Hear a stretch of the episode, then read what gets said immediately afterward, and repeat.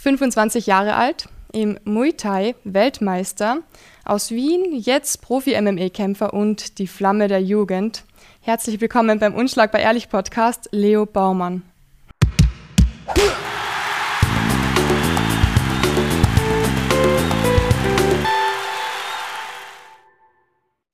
Hi Leute, ähm, Leo Nock, okay? Nicht Baumann. Es wird geändert. Baumann ist mein, eigentlich mein echter Name. Ja. Auf dem Pass, österreichischen, aber im thailändischen Pass heiße ich Unok. Und auf Google, wenn man Leo Baumann eingibt, kommen nur Anwälte und sowas. Aber wenn man Leo Nock eingibt, dann komme ich öfter auf, äh, vor. Deswegen haben wir uns entschieden, wir bleiben bei dem Namen. Klingt gut. Herzlich willkommen, Leo Unok. Leo, du hast ja heute dir sehr spontan Zeit genommen für unser Interview. Vielen, vielen Dank dafür. Und ich wollte jetzt mal erstens mal fragen, wie geht's dir überhaupt? Du chillst da auf deinem Sofa. Wir machen das halt wieder mal über Zoom und wir hoffen, dass die Qualität gut geht. Wie geht's dir? Ja, bei mir alles gut. Ich habe nächste Woche einen Kampf in Deutschland, mache gerade einen Weightcut und ich habe Hunger. Oh je. Gegen wen kämpfst du? Gegen einen Eduard äh, Keksel. Okay, und ist das ein MMA-Kampf wahrscheinlich? Ja, ist auch ein MMA-Kampf, genau. Das mit Tarboxen war es jetzt mal vorübergehend. Ich bleibe beim MMA, das macht doch mehr Spaß. Das musst du uns dann genau erzählen. Warum? Warum macht dir das mehr Spaß? Fragen wir gleich.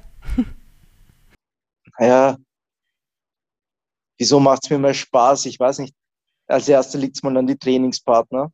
Ja. Weil ich da einfach mehr Trainingspartner und sowas habe. Stärkeres Team und sowas.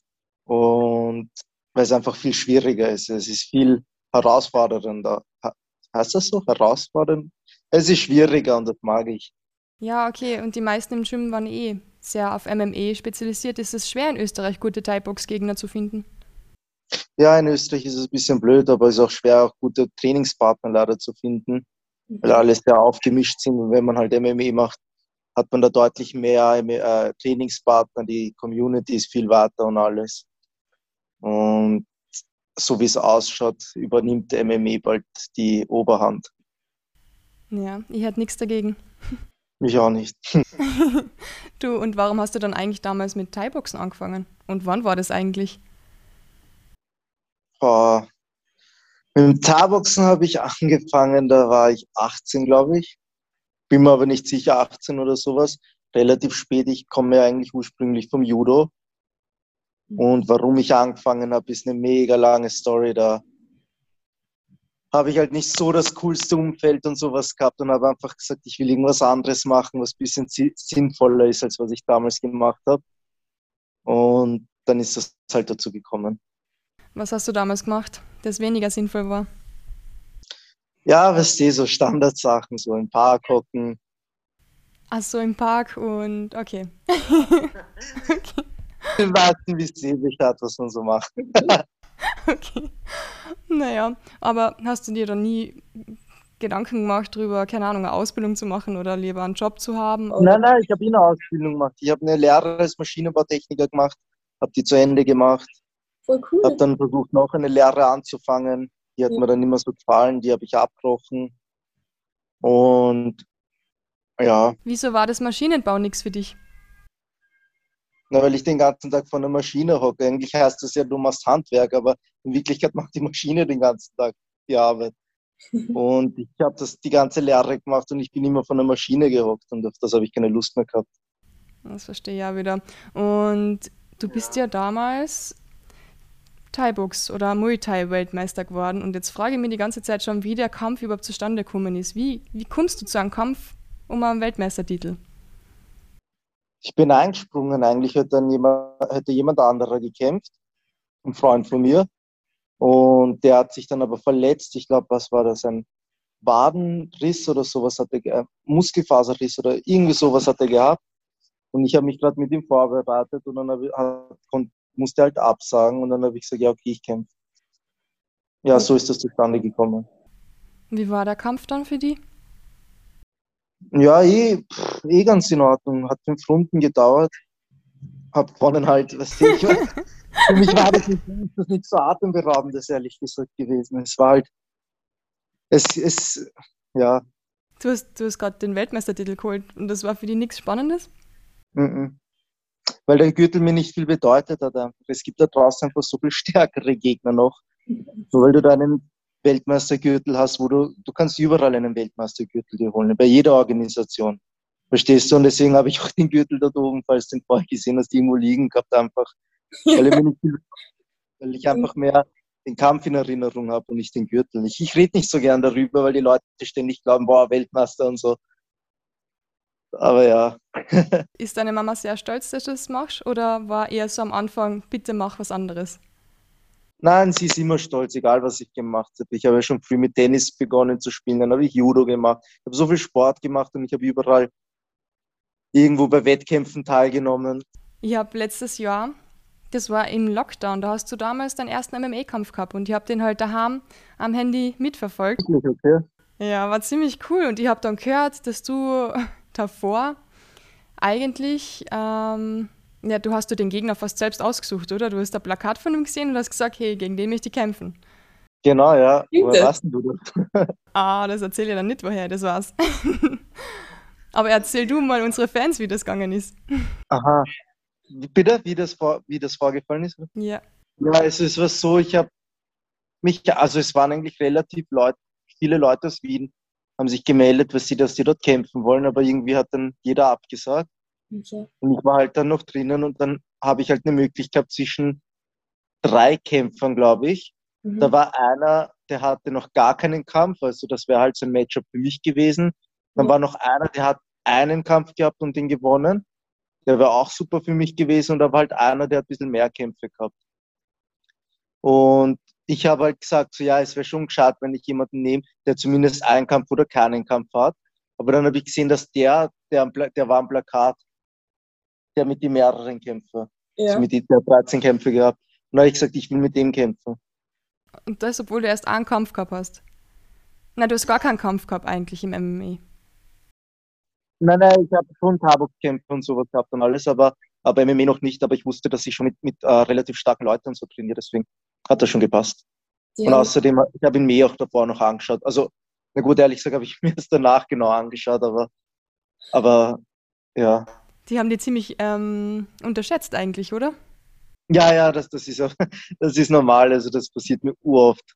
Das liegt an meinem Verhalten wahrscheinlich oder so. Ich, ich weiß es nicht genau. Ich nehme mir an, das Verhalten. ich meine, es ist eh gut, wenn man die davor unterschätzt und dann kassiert. Ja, sind selber schuld halt. Ja. Und ich habe auch gehört, du hast deine Schuhe daheim vergessen und bist einfach nur mit Flipflops dorthin. Nein, das waren keine Flipflops, das waren Badeschlapfen, aber ja. Wie kannst du deine Schuhe vergessen? ja, es war urkalt, ich bin danach krank geworden. Oh Mann, wirklich. Und ich habe auch gehört, ich weiß nicht, ob das stimmt, aber dass du vor dem Kampf, bevor du reingegangen bist, dass du noch von einem Fan ein paar Pommes stibitzt hast. ja, naja, das war kein Fan, das war halt so ein Typ, der dort gestanden ist. Ja. Und wir haben halt, also ich war schon bereit und so ein Typ hat gesagt, ja, ich kann schon rausgehen und ich stehe halt da und ich wurde noch immer nicht aufgerufen und der Typ ja. hat die ganze Zeit Pommes neben mir gegessen da. Da ist irgend so einer gestanden mit Pommes und Ketchup und ich rieche das die ganze Zeit und ich denke dann halt so, heißt jetzt warte ich schon so lange. Ja. Und ich habe einen Weightcut gemacht und durfte danach keine Pommes essen nach dem Weightcut. Ich denke mir so, weißt was, es ist mir jetzt egal. Ich nehme jetzt die Pommes. Und ich habe hab ihn halt gefragt, ob ich mal Pommes haben darf. Und ich glaube, er wollte es mir am Anfang nicht geben. Er war ein bisschen verunsichert. Und ich sage so, komm schon, Bro, bitte. Und er hat mir dann welche gegeben. Dann habe ich kurz mit dem Pommes gegessen und dann eh nicht viele, so vier, fünf Stück vielleicht. So, so. Da musste ich eh schon vorgehen. Oh, das ist schon hart, eigentlich so kurz vorm Kampf ein paar Pommes zu essen. Also ich weiß nicht, ich würde so schon. Ich war eh, es hört sich jetzt so an, als wäre ich nicht nervös gewesen oder so. Aber ich war, natürlich war ich nervös und so. Aber ich, ich habe ja auch gleichzeitig daran gedacht, wie der Darko mich genervt hat mit diesem Weightcut, dass ich das nicht essen kann und dort und da muss ich Wasser laden und erst nach dem Kampf kann ich sowas essen. Da war ich so, was, jetzt kann er mir, wenn er, jetzt kann er mich nicht schlagen oder irgendwas, jetzt kann er mich nicht schimpfen, weil ich kämpfe jetzt eh gleich. erst, erst danach hat er es mitgekriegt. Okay, na Gott sei Dank. Wie ist es in Darko in der Ecke zu haben? Hey, es ist super, ich weiß nicht. Ich habe schon mehrere, mehrere Leute in der Ecke gehabt, aber die Darko-Stimme, ich höre die sofort. Ja. Sobald Darko nur irgendwas sagt, ich höre ihn sofort. Ich, hab, ich weiß nicht, woran das liegt. Vielleicht keine Ahnung, weil er so ein, weil er so laut redet oder ich weiß es nicht. er hat wirklich so eine eigene Stimme, die man echt immer hört. Stimmt. Ja, genau. Ihn höre ich immer, immer in der Ecke. Aber ja. so ihn in der Ecke zu haben, auch so, auch bei der Vorbereitung ist das Beste, ist für mich das Beste, was ich haben kann. Weil ich fühle mich da halt, weißt du, bei ihm immer relativ gut. Ja. Und weil, ich, weil er kennt mich, trainiere die ganze Zeit mit ihm auch. Genau. Und er kennt mich auswendig und er weiß ganz genau, okay, wann bin ich müde, wann bin ich warm, wie wärmen wir uns jetzt auf, was mache ich als nächster, wann werde ich faul, wann arbeite ich und so. Und der kennt mich da auswendig. Und weißt du, und ich, ich vertraue ihm da wirklich zu 100 Prozent. Und ihn in der Ecke zu haben, ist ganz cool. Er schimpft mich halt immer wieder, weißt du, ich komme dann immer in die Ecke nach, nach einer Runde und ich, ich bin einer, ich atme durch die Nase und durch den Mund aus zum Beispiel oder manchmal nur durch die Nase. Okay. Und der Darko ist aber einer, der atmet durch Mund und Nase. Also Mund und Nase. Ich glaube, ich weiß jetzt nicht wie genau. Und ich habe halt den Mund zugehabt und er ist zu mir gekommen und hat gesagt, atmen. Ich sage so, ich atme. Er sagt so, erst du atmest nicht. Dann haben wir gut gestritten, wie ich atmen soll. so in der Runde. Und ich sage, zuerst ich atme. Bla bla bla, aber es ist eh ganz cool. Also er ist cool in der Ecke. Also. Apropos Darko, ich weiß noch, du hast uns immer geholfen bei jedem Videodreh, den ich mit Darko gehabt habe im Gym. Bist du immer da gewesen? Okay. Du warst eh letztens wieder im, im Basic, haben wir Fotos mit dem Darko, habe ich euch fotografiert kurz und so. Ah ja, genau, stimmt, die Fotos. In England war da auch dabei, das war auch cool, ja. Genau, das waren eh gute Fotos, weil du sagst mir immer genau, hey Silvana, schau nicht so deppert rein. Steh gerade da. ich sehe das nicht einmal wieder stehe, ich bin echt nicht fotogen. aber, aber es ist gut, wenn man dann solche Fotografen hat wie die. ja, sowieso. Also, weißt du, Leute, Privatstunde, Fotos, weißt du, wenn es genug zahlt, bin ich überall dabei. Gell? Ja, ein bisschen Werbung für mich. Apropos Zahlen, du, hast du ein bisschen Geld zusammenbekommen, weil du hast ja vielleicht ein bisschen Kohle gebraucht, weil euer Haus ist ja fast abgebrannt. Äh, von wem Geld? Ja, du hast überall ähm, immer gesagt, bitte Leute, schickt mir Geld. Nein, nicht deinen sein. Jeder hat nur Likes und Smileys und alles Gute, aber keiner hat gespendet. ich habe hab jeden gemerkt, der mir gratuliert hat, aber nicht einen Cent gespendet hat. Gibst mir dann auch dein IBAN, dann überweise ich da 5 Euro. 5 Euro. Ja, ja, nächstes Mal, glaube ich, muss ich gleich mein Bankkonto hin. Vielleicht bringt es dann was. ja. Oh Mann, aber wie war das? Erzähl einmal. Meine Mama hat das zum Beispiel nicht mitgekriegt. Wie ist das zustande gekommen, dass euer Haus da fast abgebrannt ist? Boah, das war arg. Also ich war oben. Es ist ja so, ich habe ein Haus geerbt von meinem Vater. Ja. Und das ist im 23. und das ist ziemlich groß. Ich habe davor in Schwächert gewohnt, bin aber dann nach Hause gezogen, weil meine Mama ging es halt wirklich nicht gut, weil sie, wo der Papa gestorben ist und sowas. Mhm. Bin ich halt eine Zeit lang daheim gewesen und dann haben wir gesagt, okay, was was, ich ziehe jetzt ins Haus an, weil für sie allein ist es zu groß und für mich für zu dritt, zu viert ist es super halt, weißt du, weil das Haus ist ja doch größer. Genau. Und das ist mal der erste Grund. War nicht, dass jeder denkt, hey, der lebt noch bei seiner Mom oder so. Nein, meine Mom lebt bei mir, okay? ähm,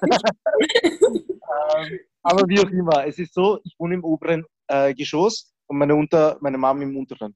Und ich war oben, habe mit meiner Frau ein bisschen Netflix geschaut. Was haben wir uns angeschaut? Futurama oder so? Warte mal.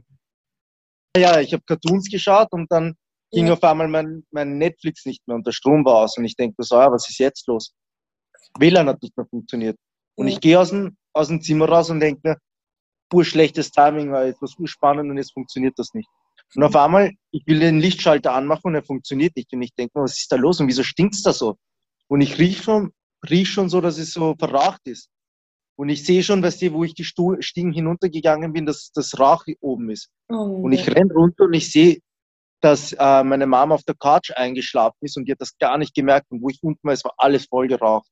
Also richtig viel Rauch unten. Und ich habe keine Ahnung, wie die das nicht merken konnte. Im Nachhinein wurde mir das eh genau erklärt. Ja. Ähm, dann habe ich gleich meine Mama aufgeweckt, habe gesagt, geh, geh aus dem Haus raus und habe mal geschaut, wo das, wo es brennt halt. Ja. Weil ich habe eh gleich gewusst, irgendwo brennt und bin halt ins Zimmer nebenan, also das ist dort hinten, äh, hingerannt, habe die Tür aufgerissen und auf einmal, das hat am Anfang gar nicht gebrannt, nur so gekokelt, so urviel Rauch. Wo ich die Tür aufgerissen habe, ist der Sauerstoff reingekommen. Und auf einmal ist so eine Mega-Flamme gekommen. Und ähm, ja, und dann ist der ganze Rauch halt rausgekommen und ist halt natürlich dann wirklich begonnen zu brennen dann. Und ich habe halt zu meiner Freundin gesagt, sie soll die Feuerwehr schnell anrufen. Und sie hat 1, 2, 3 angerufen. weißt du, wenn du nervös bist, dann nimmst du einfach das Handy und rufst dich irgendwo aus. Normalerweise wisst man eh die Nummer und so, aber weißt du, unter Stress halt. Ja, eh.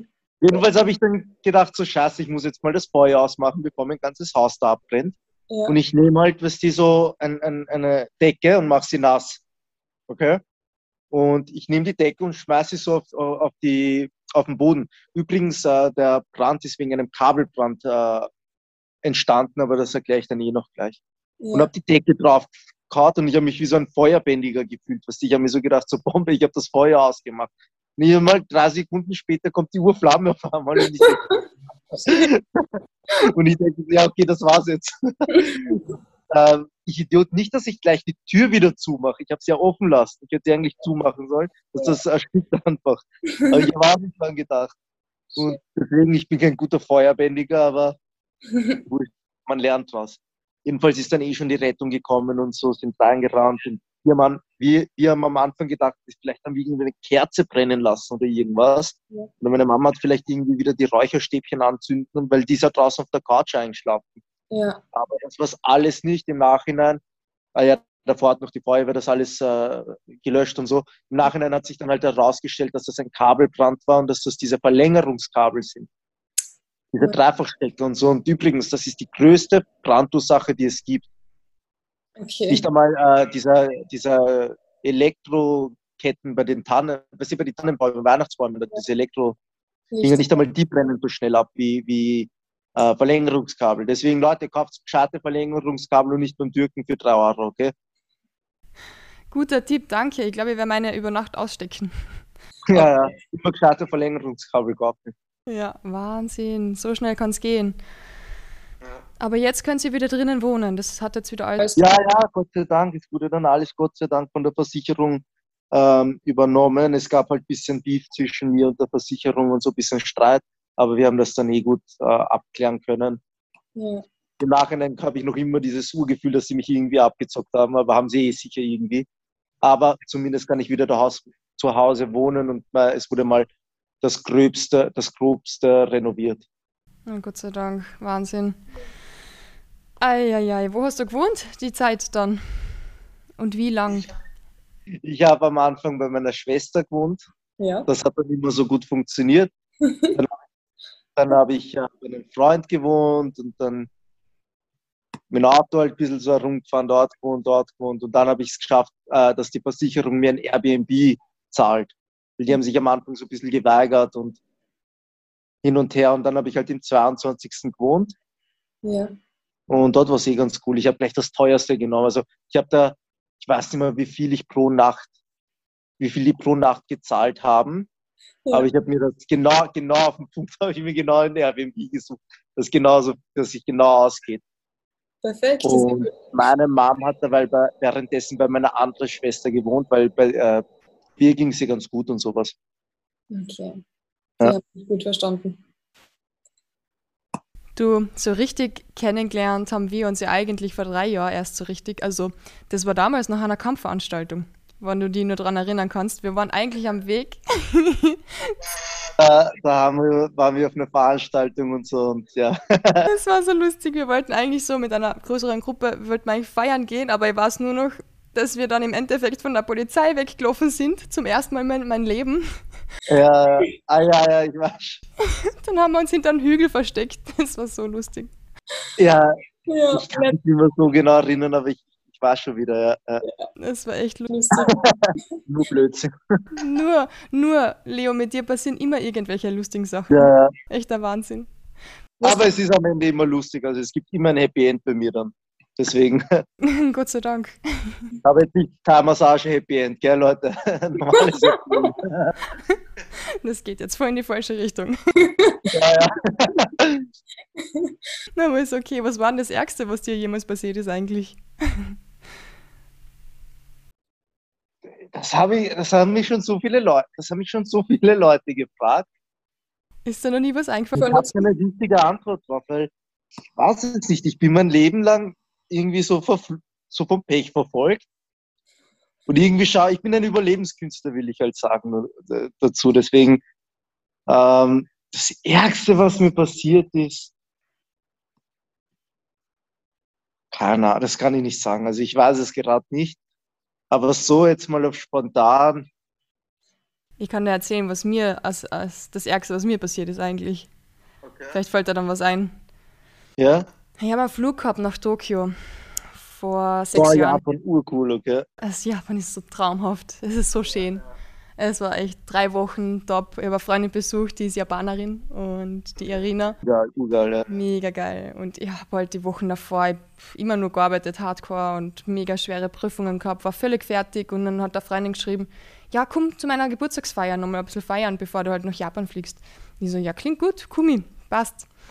Ich gehe hin zu ihr, wir feiern, da paar andere als Fußballmädels und dann sage ich so zu ihr, ja, jetzt muss ich halt haben, weil morgen geht mein Flug.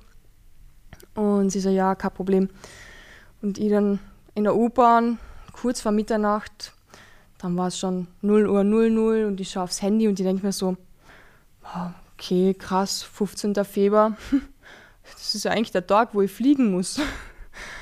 Und das Ärgste, mir ist dann aufgefallen, dass mein Flug um 0 Uhr 15 in der Früh geht, am 15. Februar. Und um 0 Uhr 000 bin ich draufgekommen, dass der Tag in einer Viertelstunde mein Flug geht. Ja. Das war das Schlimmste ever. Ich habe noch nie in meinem Leben so einen halberten Herzinfarkt gehabt, weil ich mir gedacht habe, scheiße, ich verpasse gerade meinen Flug. Ich habe gewusst, ich krieg's nicht mehr hin. Ich habe nichts mit, kein Reisepass, gar nichts. Es war am 21. Ich schaff's nicht so schnell. Ich habe den Flug verpasst. Ich habe meinen Flug nach Tokio verpasst. Das musst du mal schaffen. Wie arg. Und das, weil ich feiern war und ich vergessen habe, dass ja eigentlich der nächste Tag der Flug ist. Aber nicht irgendwann am Nachmittag oder in der Früh, sondern um 0 Uhr. 15 Minuten später und das, na, okay. Seitdem, oh, schau immer auf die Uhr. Das ist echt, das ist so traurig. Sowas kann da passieren. Na, ich habe auch jetzt wusste nur, das sagt eine lustige Geschichte. Ja. Ähm, da, bin, da, bin, ich nach Thailand geflogen, okay? Mhm. Ähm, und übrigens, wenn ich fliege, ich habe ich hab nicht wirklich vor viel, viele Sachen Angst. Okay, es gibt schon ein paar Sachen, vor die ich Angst habe, aber es sind wirklich nicht viele. Aber Fliegen zum Beispiel ist eins davon und das ist der einzige Ort, wo ich wirklich gläubig werde. Und das ist, ich glaube an alles. Du mir sagst, Jesus, Allah, Bruder, ich glaube an alles. Es ist mir egal, ich glaube an alles einfach. Ähm, jedenfalls, ich bin nach Thailand geflogen, weil ich dort auf äh, Trainingslager halt war. Ja. Und ähm, ich hatte einen Zwischenstopp in Istanbul und von Istanbul bin ich halt nach Bangkok äh, weitergeflogen und dort ist das halt das Trainingslager auch gewesen. Jedenfalls an dem Tag, an dem ich wieder zurückfliegen sollte, also wo das Trainingslager beendet war, ja. bin ich drauf gekommen, dass ich keine, keine Bankomatkarte bei mir habe oder kein, kein, kein gar nichts eigentlich bei mir habe. Ich habe halt meinen Reisepass gehabt und so Bargeld. Und ich mhm. habe kein Bargeld mehr gehabt. Also ich hatte nur noch so 49 Bar, das ist ein Euro irgendwas. Und das war alles. Mehr, mehr hatte ich nicht. Ähm, Wo war der Bankomatkarte? ja, die habe ich in Wien vergessen. Shit, du hast nur mit Bargeld bist du geflogen. Ja, ich bin mit Bargeld so hingeflogen, einfach. ähm, ja, weil ich habe davor abgehoben und ja, ich habe nicht so viel Geld bei mir gehabt. Ich bin, ich habe nicht so viel gebraucht deswegen auch, aber ich Idiot hätte einfach meine Bankomatkarte mitnehmen sollen. Jedenfalls ähm, hatte ich nur noch so 49 Bart, die ich gefunden habe. Und habe ich so gedacht, okay, ich kann jetzt nicht einmal zum Flughafen, weil ich mir kein Taxi leisten kann. Und Gott sei Dank habe ich ein bisschen Bargeld gefunden in meiner Hosentasche, in irgendeiner Hosentasche von mir. Ja. Und habe dann gesagt, okay, das, das Taxi sollte sich ausgehen und ich komme pünktlich zum Flughafen. Ähm, jedenfalls bin ich, habe ich es dann geschafft und so mitten, kurz vom Flughafen, bevor wir bevor ich da war, habe ich mir so gedacht, so scheiße. Ich, ich weiß nicht, ob es sich so ausgeht. Ich glaube, ich muss weglaufen. Und das Problem war, ich kann nicht weglaufen, weil ich, hab, ich, ich hätte schon weglaufen können, aber mein Koffer war, es war noch ein Koffer im, in seinem Kofferraum. Ja. Und deswegen, falls ich weg, wegrennen würde, dann müsste ich aussteigen, schnell den Kofferraum aufmachen, meinen Koffer holen und dann weglaufen. Das ist nie ausgegangen. Ja. Vor allem am Flughafen nicht. Ähm, aber Gott sei Dank am Ende ging es sich ja eh noch aus. Ja. Jedenfalls bin ich dann am Flughafen und der Flughafen, war schon mal in Thailand, in Bangkok? Na.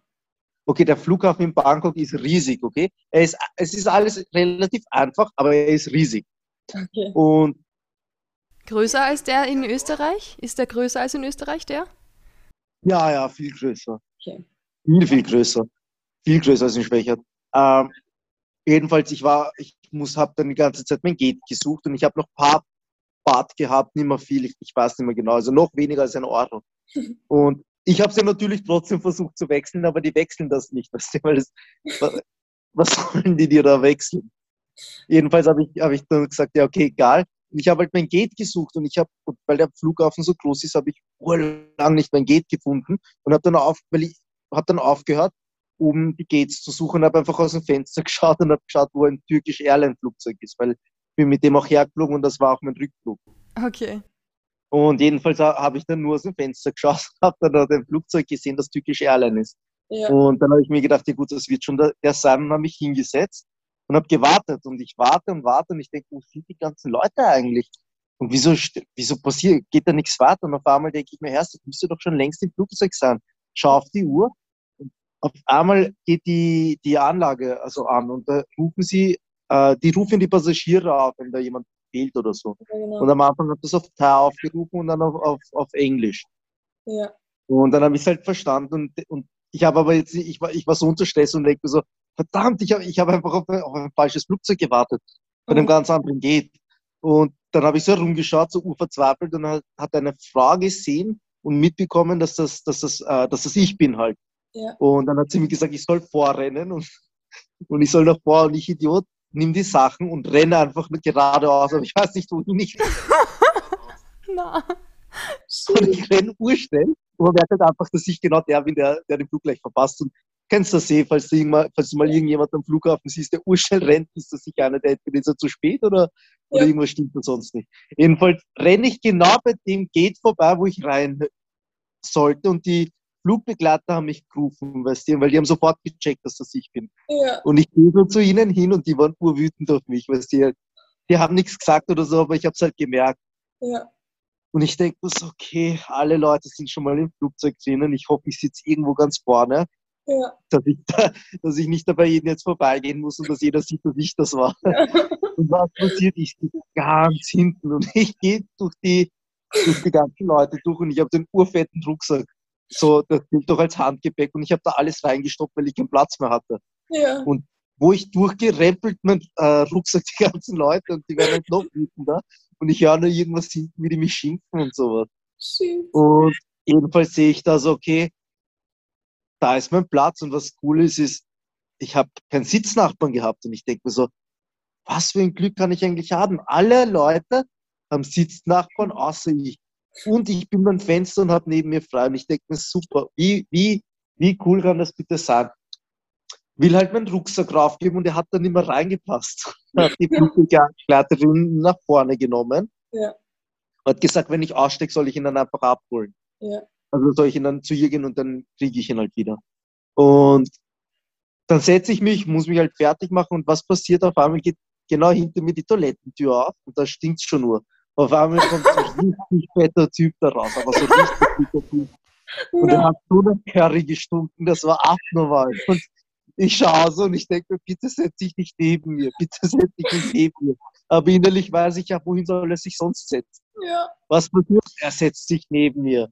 Und ich denke mir so, wow, ich habe ur keinen Platz neben dem Typen und er stinkt ur nach Curry. Oh. Jedenfalls, weißt du, habe ich mir gedacht, na wurscht, beruhig dich, Leo, das wird schon alles gut gehen und wir fliegen schon los. Und er ist halt natürlich gleich eingeschlafen und der Typ hat so laut geschnarcht, dass sich die anderen Leute aufgeregt haben, bei die Flugbegleiter. Und ich sitze aber genau neben ihm, okay? Und ich denke mir so, boah, ich habe ur keinen Platz, weil er hat sich nur platt gemacht beim Schlafen. Und ich denke mir nur so, ich muss mich irgendwie ablenken und ich schalte mir so die, die Kopfhörer an, weißt du, und will mir einen Film anschauen. Und das Problem war, die, jemand hat meine Sprache davor anders eingestellt, irgendwie. Also auf Türkisch. Ich war ja türkisch Airline und da war alles auf Türkisch und ich weiß nicht, was ich da anklicken soll. Und ich habe einfach auf, Findet, auf einen Film gescha- äh, gedrückt und der hieß Findet Nemo und habe mir Findet Nemo auf Türkisch angeschaut. Und ich muss sagen, das hört sich an, als würde sich die Fische anstarren. Und wie auch immer, jedenfalls habe ich dann den Flug geschafft. Ich bin in Istanbul Ja. und ich habe Hunger gekriegt und ich habe kein Geld gehabt. Und am Flughafen gibt es ja die Leute, die, die verteilen ja so Kostproben. Und da war so einer, der hat hinter sich so eine urschöne Pyramide mit so Honig, äh, so Honigwürfel oder was das war. Ich Ja, die weiß nicht mehr genau, was das war. Waren, waren die so weiß? Ja, ja, das waren so weiße mit so Nüsse drinnen oder Ja. Oliven und so. Ich glaube, türkischer Honig nennt man das, glaube ich. Ich weiß nicht genau, wie das heißt, aber irgendwas mit Honig auf jeden Fall. Ja, Und der hat das halt verteilt und hinter ihm war eben die Pyramide, die er aufgebaut hat. Und Ja. jedes Mal, wenn das Tab- Tableau leer war, hat das wieder aufgefüllt. Okay. Und die Leute, die vorbeigehen, nehmen es halt vom Tableau. Und ich habe mich hinter die Pyramide gestellt und habe mir die ganzen Honigwürfel genommen und habe die gegessen. Und jedes Mal, wenn er sie auffüllen wollte, habe ich mich einfach umgedreht. Und jedes Mal, wenn er sich dann umgedreht, habe ich wieder begonnen zu essen. und Ja. so bin ich mal mit Hunger losgeworden. Ja. Dann habe ich halt den Flug auch nach Hause geschafft, nach Wien. Und weil ich ja von Thailand gekommen bin, hatte ich eine kurze Hose und sowas, aber es war Winter. Kalt. Und ich habe meine ganze, jedenfalls, ich habe es auf jeden Fall nach Wien geschafft. Das war auch eine lustige Story. Es war nicht so eine Orge-Story, Ja. aber es war so eine Story so, am Ende ist es was ganz lustig. Ja, so eine typische Leo-Story. Ja, so richtige Leo-Story. Aber ich habe es geschafft, deswegen sage ich immer, es gibt immer ein Happy End bei mir. Ja. Aber arg, dass du kurze Hose erwähnst, im Winter. Ich habe nicht gerade dran denken müssen. Das war, glaube ich, im ersten Jahr, wo ich Thai-Boxen gemacht habe, im Gym 23. Und ich war danach immer so fertig, weil es so anstrengend war. Und da hat es ein Training gegeben, da, ich war wirklich, meine Birne war einfach völlig leer.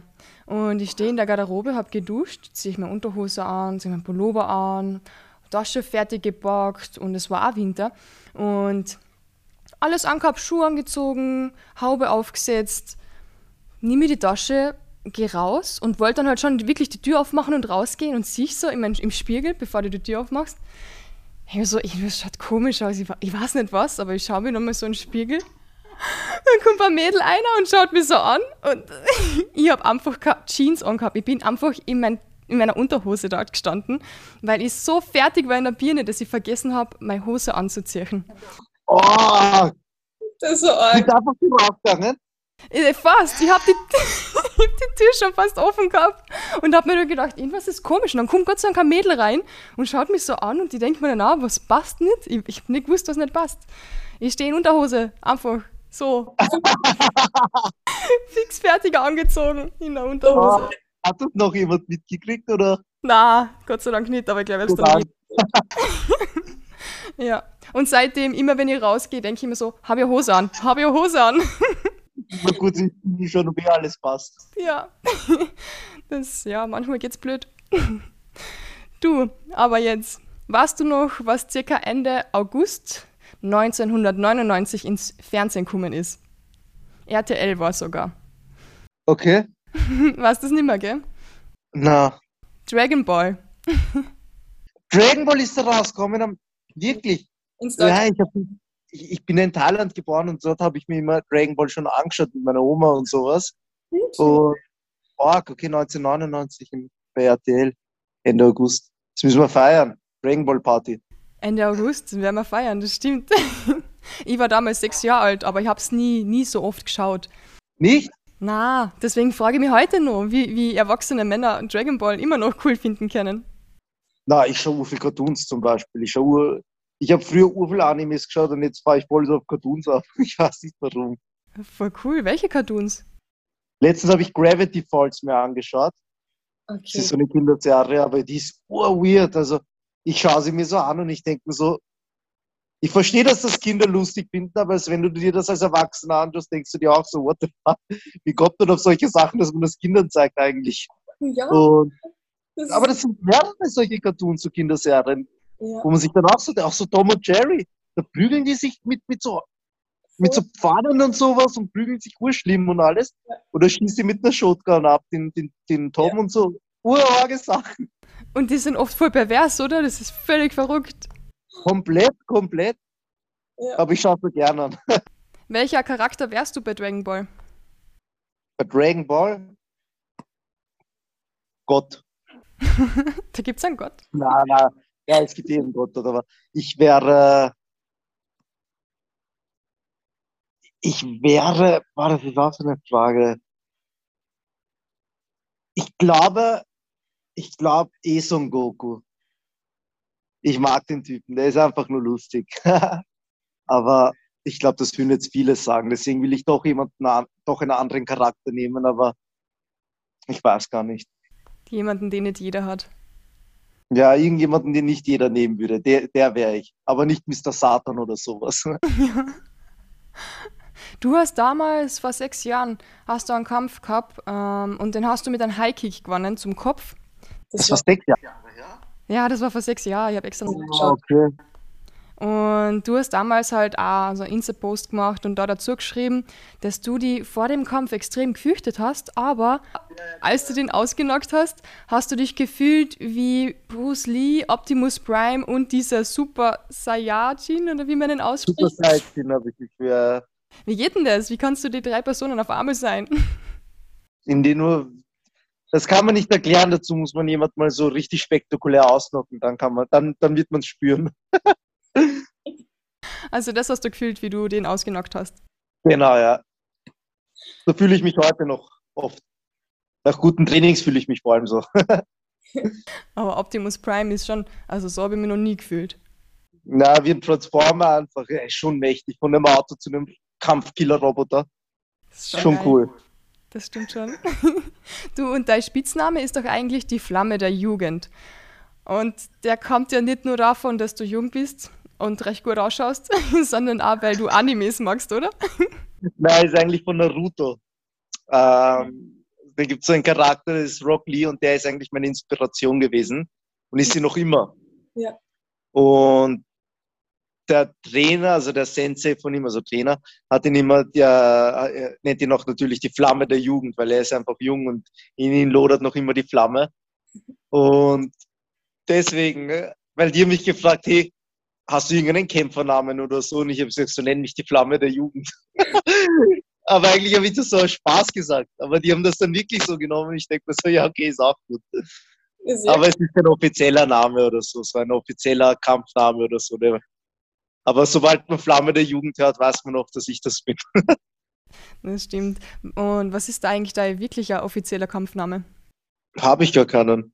Oh, wieder Michel, der da kann. Nö. Ich habe ich weiß nicht, ich werde schon bald einen kriegen oder so. Ich glaube, es ist schon ganz cool, einen Kampfnamen zu haben. Aber wenn ich einen habe, muss er so ähnlich wie die Flamme der Jugend oder so, so sich so in die Richtung anhören. Wieso nimmst du nicht gleich den? Ist doch eh cool. Naja, weil es nur eine Flamme der Jugend gibt und das ist Rock Lee. Und ihm will ich den Namen nicht wegnehmen. Verstehe, ja. Da habe ich noch zu viel Respekt. Was fasziniert dir eigentlich so an die Serien? an die Cartoons oder Animes jetzt sozusagen? Anime. Ja, eigentlich beides, ist eh egal. Okay, Animes waren, haben mich deswegen relativ inspiriert, also haben mich so, haben mir immer so gut gefallen, weil die immer gekämpft haben. Und meine Oma hat mir das immer gezeigt und, und ja, deswegen. Mir hat das immer gefallen, wie die gekämpft haben, wie sie sich verhalten haben und dass ihr Leben eigentlich aus Kämpfen besteht und sowas. Und, und so wollte ich halt auch immer sein. Und irgendwie ich glaube, vor zwei Jahren bin ich dann eigentlich so drauf gekommen, Herr, ich lebe genauso. Ich kämpfe genauso und, und ich lebe das eigentlich so richtig. Natürlich kann ich mich nicht wie in, in, von einem Auto in einen Transform, kann ich mich nicht transformieren oder sowas, aber ich kann mich so fühlen zumindest. Ja. Aber wer weiß, vielleicht in zehn Jahren kommt wirklich eine Transformation von mir oder so. Schauen wir mal. wer weiß, was da Neues daherkommt. und Cartoons, Cartoons mag ich, weil sie lustig sind einfach ich weiß nicht, die gefallen mir einfach. Die, die unterhalten mich cool und so. Ich schaue auch natürlich gerne auch Horrorfilme und sowas. Also nicht, dass ihr denkt, ich schaue den ganzen Cartoons und Animes, aber Cartoon ist so schon in der Top-Liste. Habt ihr das dann früher nach der Schule einmal geschaut, alles? Die meisten haben nach der Schule eher so Dragon Ball geschaut, was ich auch geschaut habe. Ja. Aber ich war eher der, der Naruto-Fan. Ich war immer so Ninja und Jutsus und urgeil einfach. Flamme der Jugend. Warst du in der Schule damals eigentlich mehr so der Klassenclown oder voller ruhiger, braver Typ oder so Raufer? Ich war einfach nicht da. Wie meinst du? Nein, ich war nicht so oft in der Schule. Ich, war oft beim Saturn und habe dort Schule geschwänzt und habe FIFA gespielt. Oder bin auf die Massagesessel gestanden. Äh, Massagesessel gesessen. Na. Ja, ja. Damn. Aber wenn ich in der Schule war, dann, dann habe ich habe ich relativ gut geschlafen, sagen wir mal so. Ich, ich war nicht so dieser Schultyp. Ich habe ich hab schon immer, ich habe urschlechte Noten gehabt, aber nicht, weil ich nicht, nicht ähm, gelernt habe, sondern ich habe bei die Schularbeiten habe ich immer alles geschafft. Ich habe immer Dreier geschrieben, Zweier, Dreier, manchmal. In Mathe habe ich immer Eins oder Zweier gehabt. Okay. Aber ich habe nie mitgearbeitet oder ich war, ich habe meiste Zeit nur, die meiste Zeit nur geschlafen, deswegen haben sie mir immer schlechte Noten gegeben. Und sie haben immer gedacht, ich schummel. Ich meine, ich habe auch oft geschummelt, aber, aber in manchen Fächern, nicht in jedem Fach. Aber wieso hat dir das keinen Spaß gemacht oder war einfach Schwänzen lustiger? Nein, die Schule, ich habe mich da nicht so reingepasst gefühlt einfach. Ich, ich weiß nicht, ich habe mich da nicht so reingefühlt. Ich habe das nicht so, ich weiß nicht, ich war schon, als, wo ich ganz klein war, in der Volksschule war ich urbrav, da war ich urgut in der Schule und so. Und irgendwann ist es mir zu langweilig geworden einfach. Ich habe auch urgute Noten und sowas gehabt.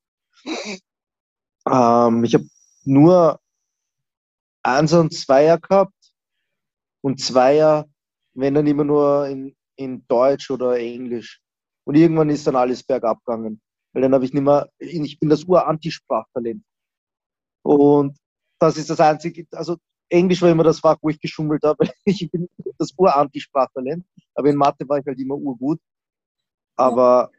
aber ich war so der, ob man es glaubt oder nicht, so Mathe, Physik, Chemie, das war, das war so richtig mein Fach. Das hat mich immer interessiert. Bei dem Rest habe ich, meiste Zeit, hab ich die meiste Zeit nur geschlafen. Voll arg, kann man gar nicht vorstellen. Ja, ich war in meiner, wenn ich gelernt habe, habe ich selber gemacht. Ich weiß nicht warum. Ich, ich, kann, ich bin einer, ich war auch immer hyperaktiv. Das ist das nächste Problem gewesen. Ich konnte nicht ruhig sitzen und sowas.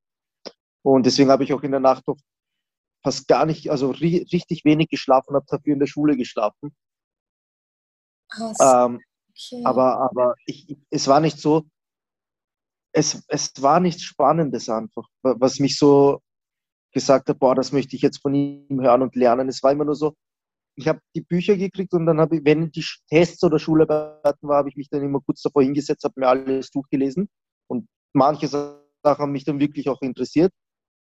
Und so habe ich es dann immer geschafft eigentlich. Sonst hätte ich es nie geschafft, die Schule, weil ich nie zugehört habe oder so. Ich habe mir das meist eigentlich irgendwie versucht, selber beizubringen, weil ich, ich, hab, ich konnte nicht so gut in der Schule mitarbeiten. Einfach warst da ein bisschen unterfordert eigentlich. Nein, nicht unterfordert. Das kannst du gar nicht. In Englisch hätte ich, müsste, mich, müsste man mich zehn Stunden dahinsetzen, mir was erklären. In Sprachen und, und ich hatte auch Spanisch und sowas. Drei Jahre. Und das einzige Wort, was ich kann, ist como ist das. Aber ich habe es geschafft. Irgendwie habe ich es geschafft. Ich habe auch Spanisch. Entschuldigung. Bitte? Ich habe auch Spanisch gehabt und das Einzige, was ich noch kann, ist A mí me gusta el fútbol. Du magst Fußball oder irgendwie sowas? Ja, Fußball, ja. Irgendwie sowas.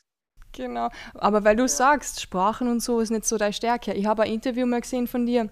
Das ist auch schon sehr viele Jahre her und das war auf Kampf äh, Fight 24.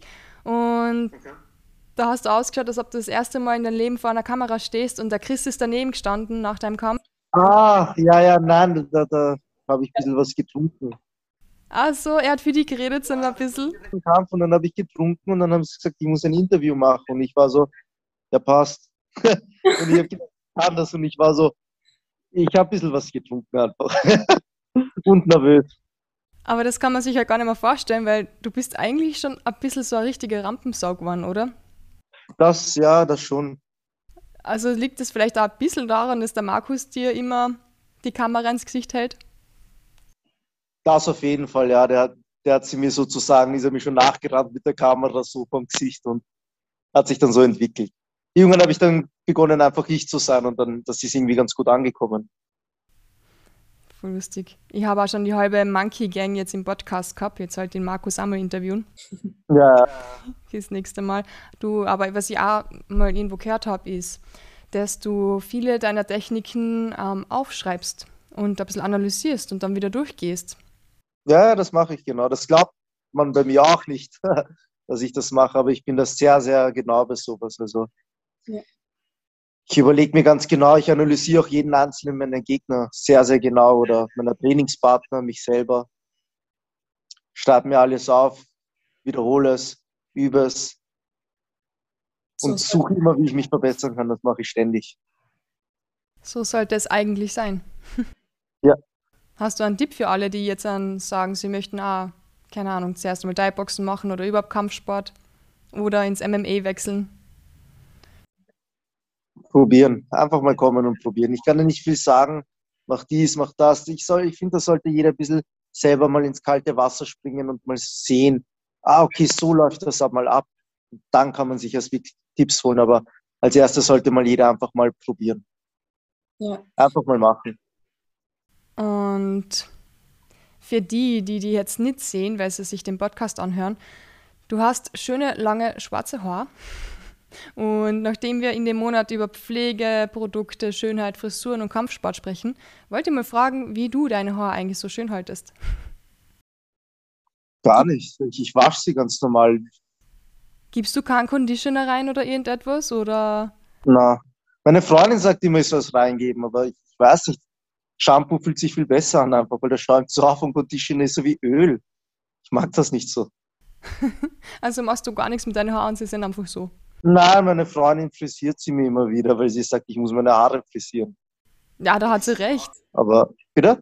Da hat sie recht, du, du musst sie sowieso kampeln jeden Tag. Ja, na, das macht sie dann immer, weil ich es nicht mache. oh Mann, Männer. Hast du schon mal so Anfragen gekriegt fürs Modeln zum Beispiel? Nein, nein, das will ich auch nicht. Außer sie irgendwas so Cooles, Lustiges, dann würde ich schon machen, aber so ernst modeln, na, keine Chance, dass ich das mache. Das ist überhaupt nicht so meins. Da fühle ich mich überhaupt nicht wohl. Da ja. gibt es andere, schönere Leute und so, deswegen sollen die das machen. Das verstehe ich. Du, und ich habe einmal gesehen, du hast ein voller schönes Tattoo von einer Japanerin am linken Oberarm. Ja, das ist eine Geisha. Ah ja, cool. Wieso hast du das? Weiß nicht, ich wollte irgendein Tattoo haben und irgendwas für asiatische Richtung. Ja. Und ja, die ist eigentlich aus Google. ich habe keine Ahnung, wer das ist. Also es hat gar keine Bedeutung, sondern einfach. Nein, es hat, es hat gar keine Bedeutung. Es schaut einfach cool aus. Ich, ich ja. bin nicht so der Typ, das muss eine Bedeutung haben. So, ich so, es soll einfach cool ausschauen. Ja.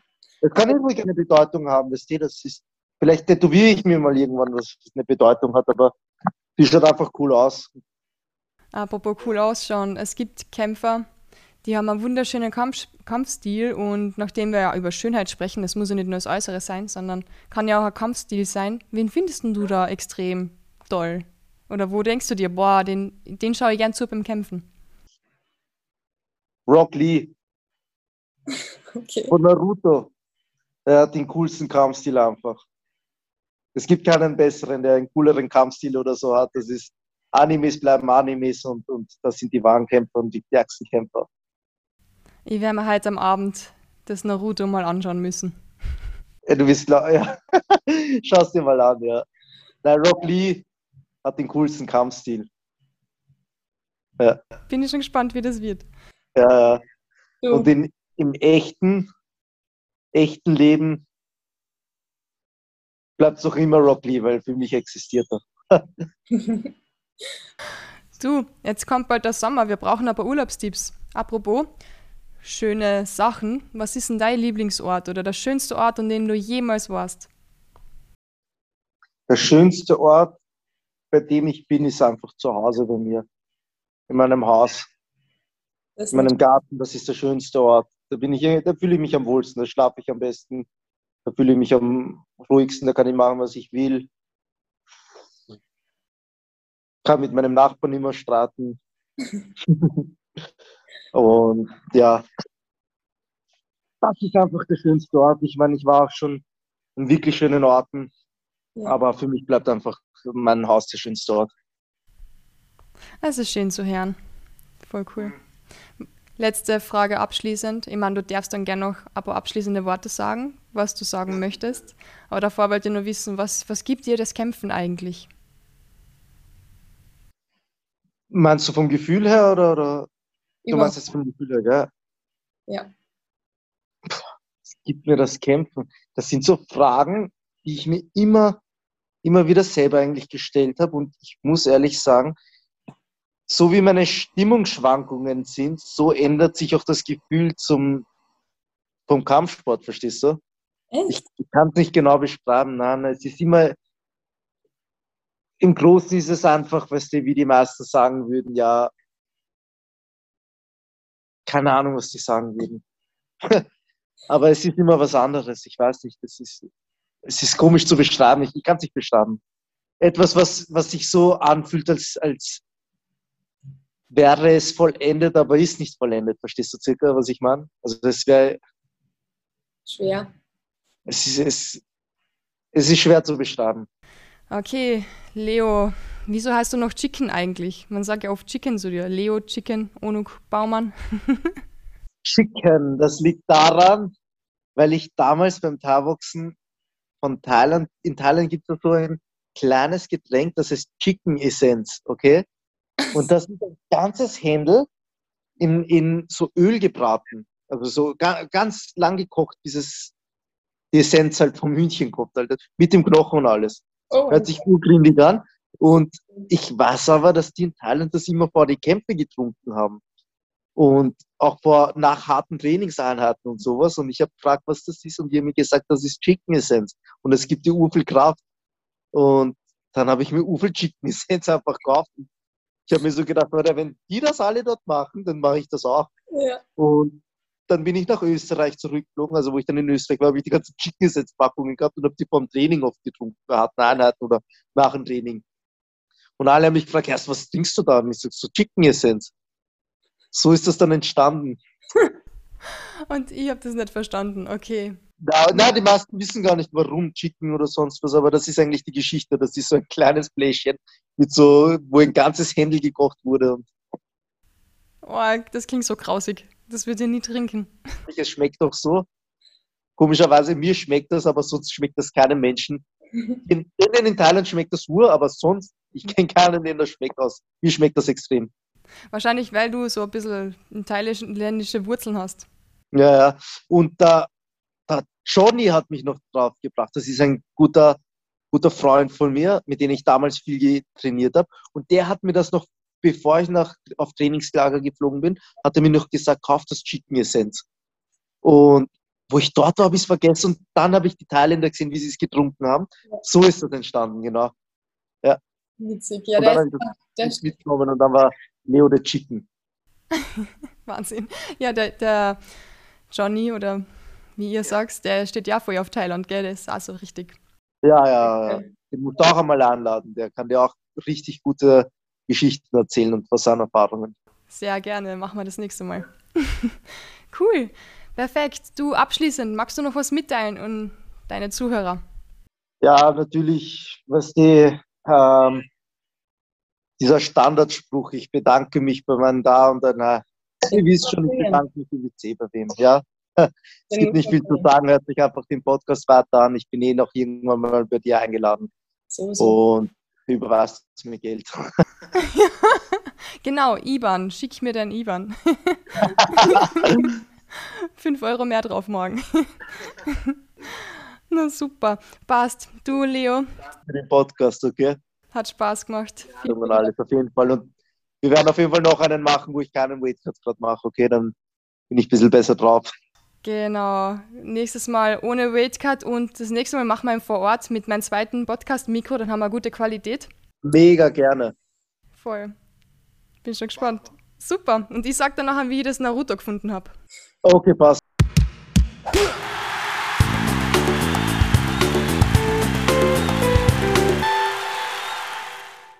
Das war Folge 16 mit Leo Unok. Nächste Woche geht es wieder weiter mit Folge 17. Wer das ist, das erfährt ihr dann. Und vielen Dank, dass ihr euch die Folgen immer anhört, obwohl wir zurzeit immer nur über Zoom die Interviews machen können. Es kommt bald wieder die Zeit, wo wir alles in einer tollen Qualität mit zwei Mikros vor Ort machen können. Aber jetzt, ein paar Wochen, müssen wir leider noch durchhalten. Und für mich leider auch ein bisschen schwierig, gerade wohin zu fahren und die Interviews dort zu machen. Tut mir wahnsinnig leid, wenn die Qualität nicht so passt, wie es am Anfang war. Aber das wird schon wieder spätestens im Herbst. Und bis dahin machen wir nur ein paar Zoom-Interviews. Und ich hoffe, ihr bleibt trotzdem weiterhin dabei. Ich wünsche euch eine wunderschöne Woche, einen guten Start in den Montag und bleibt unschlagbar ehrlich.